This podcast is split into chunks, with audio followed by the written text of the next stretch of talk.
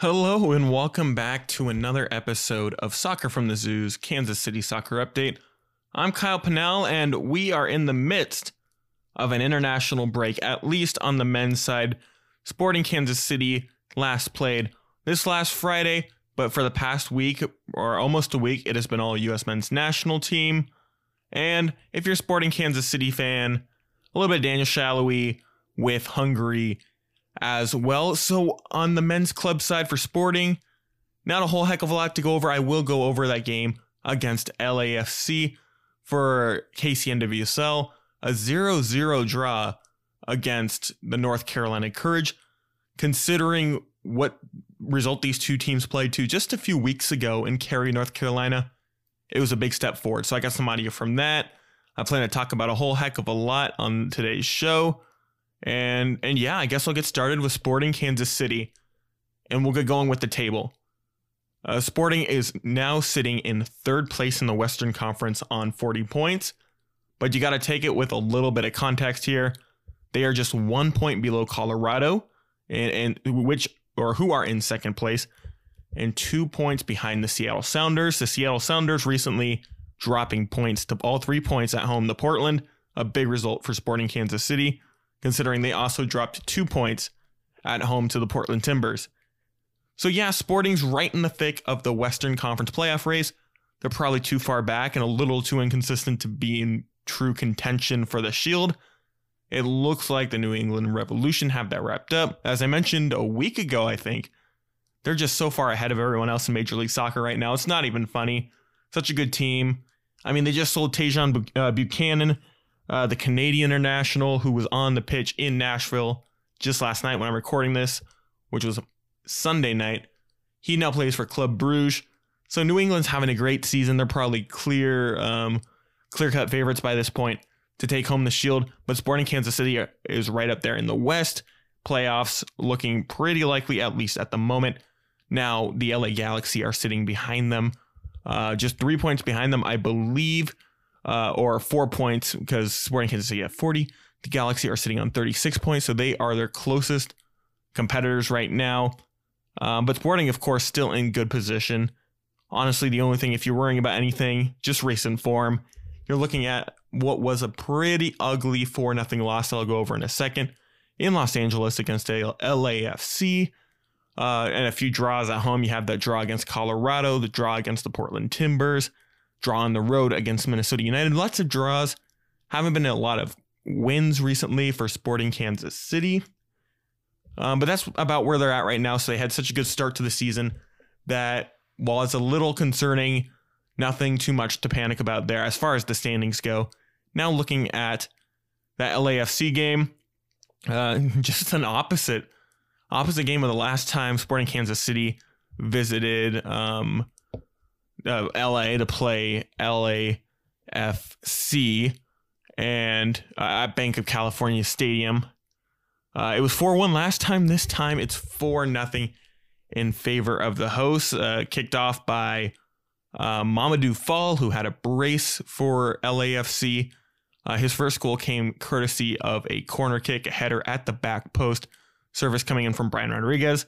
That was the first of two headed goals that Mamadou Fall finished with in the game to put uh, LAFC up two to nothing a little later. And then the big story of this game, just another week, another red card for Sporting Kansas City, um, going down to 10 men against Minnesota United in a nil-nil draw. But of course, that's not going to happen every single week. And you see kind of the downsides of playing with 10 men or a man down in LA. And it was at that point, I think the game was still 1 nothing at that point, where things started to get away from Sporting. And by the time all was said and done, the ensuing free kick um, was headed in by Fall. That was Roger Espinoza who picked up the red just for losing the ball in, in his defensive third and then trying to win it back. He got, uh, or he stepped on the heel, I believe, or the foot of an LAFC player. Uh, I, I do want to share some audio from what Peter Vermes said after the game on on that. So yeah, 61st minute, uh, Mamadou Fall. Uh, just getting in between, actually. I don't. Yeah, he it was a header, but he was getting between Johnny Russell and Ilie Sanchez. Just really poor defending. Uh, just near the goal, just being allowed an, an unmarked run, really, and running between defenders and able to head the ball into the back of the net. Uh, Christian um, Arango put LAFC up in the 71st minute. And, and at that point, it's really Ilie just defending on an island, one on like four, and, and just kind of in transition a little bit, just passing the ball around and, until it was turned into the back of the net uh, for what was pretty much a tap in. Nothing Tim Melia could do about it. 3 nothing, pretty much game. And then um, Atuesta uh, sealed the game a little later with a converted penalty kick. You look at this game, and the final score, of course, was ugly.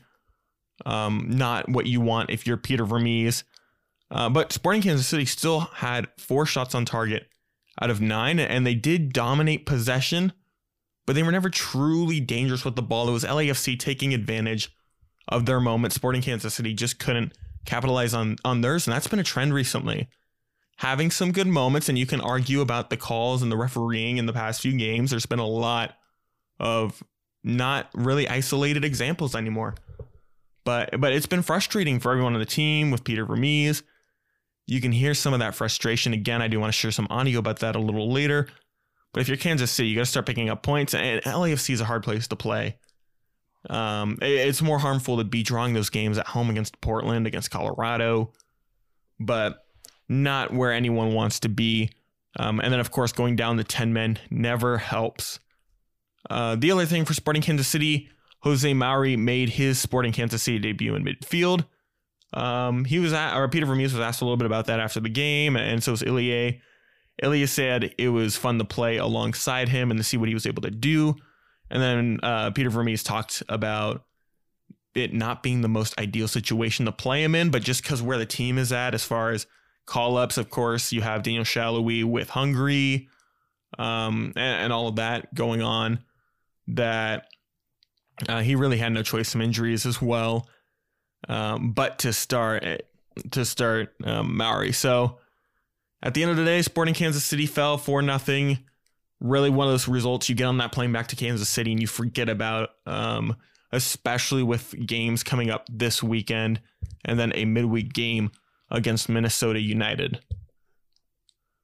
So, looking and, and now getting to the audio I was talking about, Peter Vermes was not happy about the officiating. And it's really been a trend from the last few games, and he has some good reasons um, that he he definitely says. I mean, he gave like a four or five minute answer pretty much one of like only three questions asked in this press conference because Peter Vermes is obviously really passionate about it. I mean, at this point, um, I, I already talked last week about the lack of respect that this team feels like it has, and there's signs of that. Um, but now it just seems like there's an incident every game with a red card or a or a call, and Vermes was over it. Um, you can kind of tell that in the answer he gave. Um, and, and, even for as frustrating frustrated as he gets or as he seems, uh, he does know that nothing will change. But in these circumstances, week after week, it's just incredibly frustrating. And the players, the players every week have, have to deal with the same thing. It's, it's just, it's, I, I, I, I don't have any words anymore. And I do I have a ton of words. I, I, but I say these things all the time and it goes nowhere. And no, it seems that it doesn't matter. It doesn't matter to anyone about how the game looks. And, and I, and I, I find that incredibly, incredibly uh, disappointing disappointing. As a soccer person, as a person in the game, as a person that loves the game, that wants to see good, just I want to see a good game. I want to see two teams playing, playing fast. I want to see them doing doing what fans come to watch. Vermes put it well there, doing what fans come to watch. There's been so many moments playing down a man, some some calls, some are legitimate reds, others, I mean, Vermes has his right to argue them. And, and Espinoza, yes, he did step on the heel of a player, but then you kind of get down to the argument of intent. And that's just kind of a, a hard thing to decipher when all is said and done. And, and again, that was a part of like a four or five minute answer uh, where you could really just tell that he's reached his boiling point. I think another portion of that answer was him just literally explaining to anyone who would listen what what these yellow card offenses are and giving them in spectacular detail. Um, so if you can go and listen to the full Peter Vermes availability, I think it's out somewhere on um, the sport Sporting Kansas City has it out somewhere. I just don't think I can get away with playing five minutes of it on this episode. Uh, the other thing Peter Vermes talked about was just how the team played. Was it a matter of playing too fast? I mean, or playing too slow, I should say. It definitely was not about playing too fast. As as far as putting a little more pressure on LAFC, even with Sporting Kansas City being being on the road, and um, that's hard to do in LA to to be on top of LAFC. And once everything started to go downhill for Sporting Kansas City, I mean, soccer is a game of momentum, and you can really tell that it started to slip away, especially with that red card being down to 10 men. I mean, at the end of the day, you burn the tapes. It just wasn't sporting Kansas City's night. Um, I, I, thought we could have been a lot faster with the ball. I think at times we were slow. Um, but, you know, there's, there's, there's, there's different things. I mean, um, I actually thought that, uh, you know, at the end, I would, I would never put um, someone like Jose in, in his first game like that with such little time. But right now we're down so many players. We had to. I thought he actually did okay um, in the game. Uh, I think he has he has good ideas. I think he's he's got he's got good ideas, and I think he has good understanding of the position.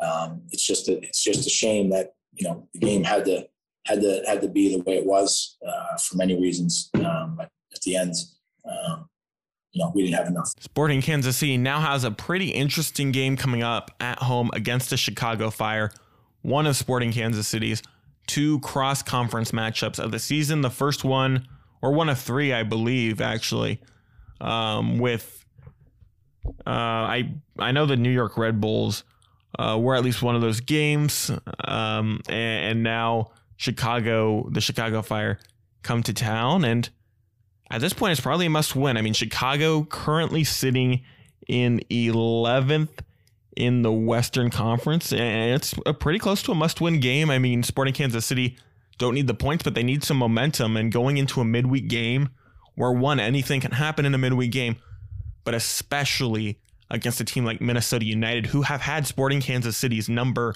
for a while now. Fans obviously remember what happened last year in the playoffs when Minnesota United came to town. So you don't want to be relying on having to pick up points on Wednesday. That means this home game against the Chicago Fire, against an Eastern Conference foe, yes, they don't count as much as far as it's not a six point swing with another Western Conference team picking up three points or even one point. But it's a win you should have if you're sporting Kansas City. If you're going to compete for MLS Cup, you need to be able to win these types of games, especially at home. And they're going to have the chance to do it. That's going to be on that game's that's on September 11th at Children's Mercy Park and uh, Ilie Sanchez addressed just the recent uh, rough stretch of games um, after the strong start to the season and addressed some things that the team can be doing going forward to to be able to bounce back, to be ready by the time Minnesota comes to town and continuing on with with the season, especially uh, with international players returning and another sprint toward toward the playoffs.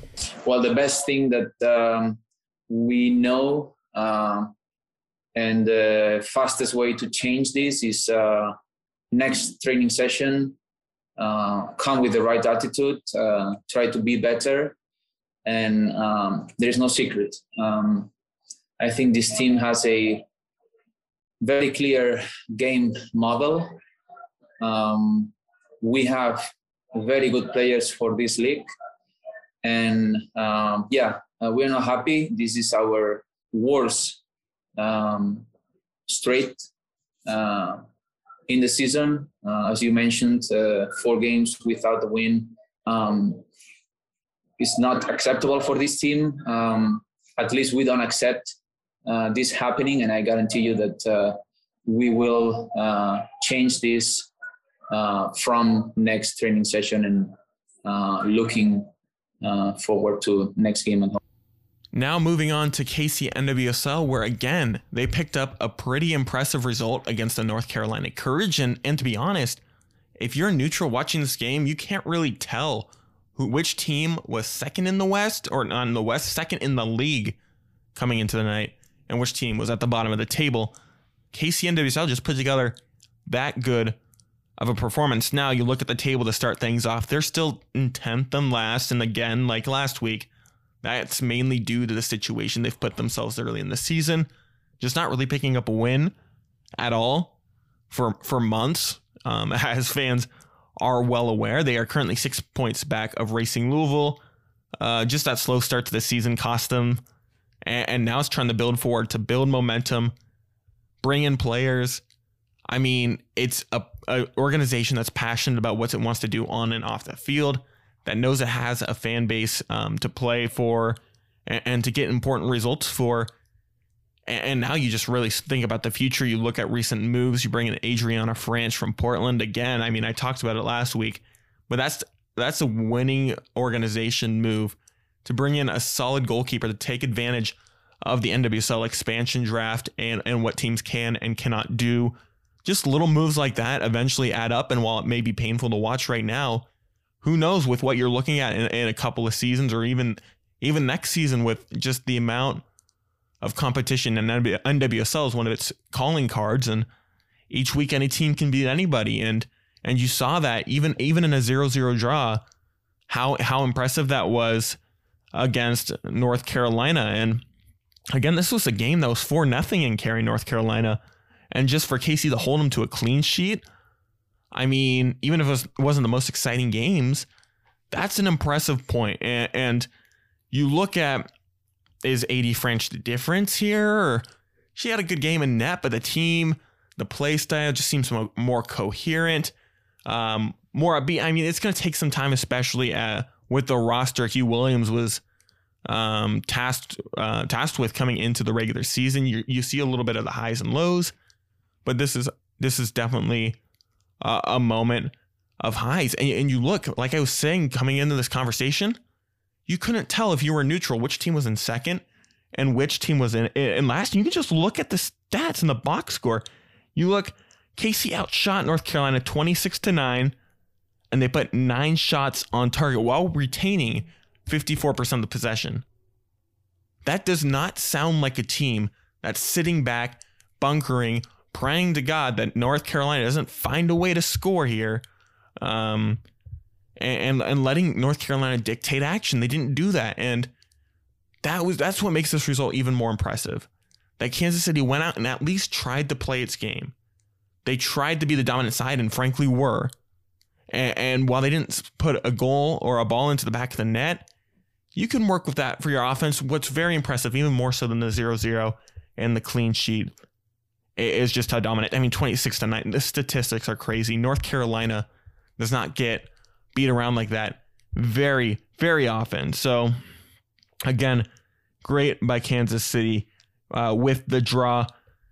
After the game, I mean, Huw Williams gave his initial thought on the on the performance, and he had a glowing review for well the whole team, but especially the midfield, which I mean, watching the game wasn't really bossed around at all. They held uh, held strong went toe to toe with the courage. Clearly, we would like to score more goals, but credit to AD in the first half came up big with a one on one save.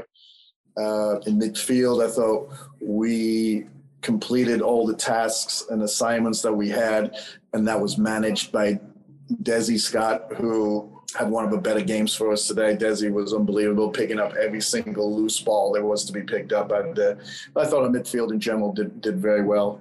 And um, up top, we still created chances. We need to put some of those away, but the, it's not easy at this level for sure. Uh, but that's the next step of our evolution here. If we can be competitive with all these top teams, which we're getting there, um, it's definitely a step and how Huw Williams put it, uh, an evolution, taking steps toward towards the goal. It's going for the future, and and the first few months of the season were ugly, but you just got to continue to build it. And NWSL, um, that's getting even more competitive by the year. Of course, you introduce San Diego, um, Angel City FC, and on all those programs coming in or all those clubs coming in. I mean, you got to find ways to differentiate differentiate yourself. Find some ways to win games, to build at least build an identity. And that's what the goal of the season should be for Huw Williams. I mean, you're not going to probably compete for a playoff spot. So at this point, build that identity that you can go with and, into the future. And and you heard him talk about Desiree Scott in the midfield. Again, the midfield had such a great game, but Scott just made her 100th career NWSL appearance. Uh, she is the second Canadian to reach that benchmark. I'm assuming that the first is Christine Sinclair. Um, I'm almost 100% sure of that, unless it's a different name. I just did not look a whole heck of a lot into that. Um, but but very impressive. And and and after the game, she talked a, a little bit about um, home field advantage for KC. Um, Desiree Scott did. Uh, how for better or worse, all these results. I mean, they've come at home.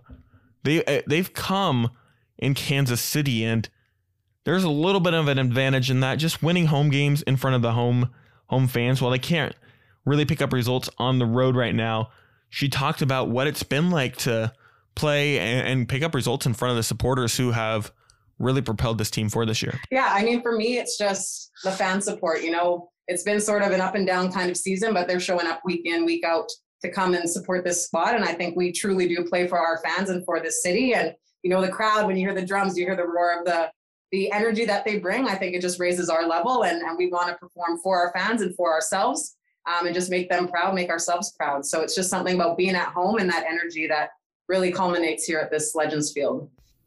So yeah, obviously Kansas City excited anytime they get to play at home, picking up some results. Um, it's been an exciting past month really for them, and just trying to build on that. And again, I'm just gonna go back to it.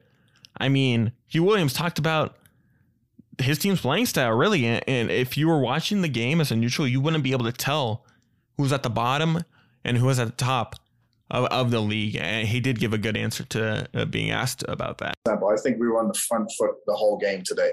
Not once did we get into a shell and said, okay, we're playing the team that's in second place. We're playing these national team players. We took the game to them today. And and a lot of this game was all about winning loose balls and balls that are bouncing in between. We changed some players' positions today. We looked at some players, you know, part of the challenge that I have as a coach is to win now. You know, it's nothing anything other than that would go totally against everything that I believe in. Kansas City will be going into a pretty lengthy break with a solid result. You really couldn't ask for a better way. I mean, I guess a win as well, of course, but to go into a, a long uh, a long break, I should say, it is September 6th when I am recording this episode. Their next game is on September 26th. That's pretty much three weeks until they travel to Washington, D.C. for a 4 p.m. game against the Washington Spirit. But I mean, if you're Huw Williams, you saw a lot of things that could be improved upon, like you've seen most of the season or all of the season. But but you've also seen so some positive signs, some recent clean sheets. Adrianna Franch doing well between the sticks. Um, there's been some positive aspects of your Kansas City, and you feel like you have some things to fix. You feel like you have some things to feel good about. I mean, there are worse places to be. They have their first few wins. They've been picking up some points slowly but surely. They've been they've been um, a, a, team that's given others headaches, and and, and now they just go and, and go into this break, preparing to come back and pick up right where where they left off, and so. I guess for me, that's where I'll leave it um, this week. Sporting Kansas City have more of a busy weekend. They play or they host the Chicago Fire and then host Minnesota United. That's going to be Saturday night, I believe, and Wednesday night. Again, KC NWSL don't play again until they play against the Washington Spirit in DC on September 26th. So that'll do it for me. Thank you, as always, for listening to the Kansas City Soccer Update. A reminder that if you want to hear just more expansive soccer talk from all over the world, be sure to tune in to KCOU 88.1 FM in mid Missouri or anywhere in the country on KCOU.FM. I have um, Soccer from the Zoo going between 9 and 10 a.m. Thursday mornings. A lot of exciting things to discuss this week. The U.S. men's national team and what they've been doing or not been doing in their first World Cup qualifying window in those first two games against El Salvador and Canada. Um, talking about Europe and what's been going on over there. Um, so, yeah, a lot of everything. Be sure to check that out. And if not, it's in the same podcast feed um, I believe that you find soccer from the zoo in, or just look it up, uh, soccer from the zoo. Um, I should say Kansas City uh, soccer update. So it should be relatively easy to find. Definitely, I definitely tweeted it out. Uh, be sure to follow Soccer from the Zoo at Soccer at the Zoo. That is Z O U. Um, enjoy this this week of soccer. Last little bit of international play. Um, if you watch the United States men's national team, good luck. I'm sure I'll have some different ways to be breaking breaking that down. But until next week, um, enjoy enjoy all the soccer.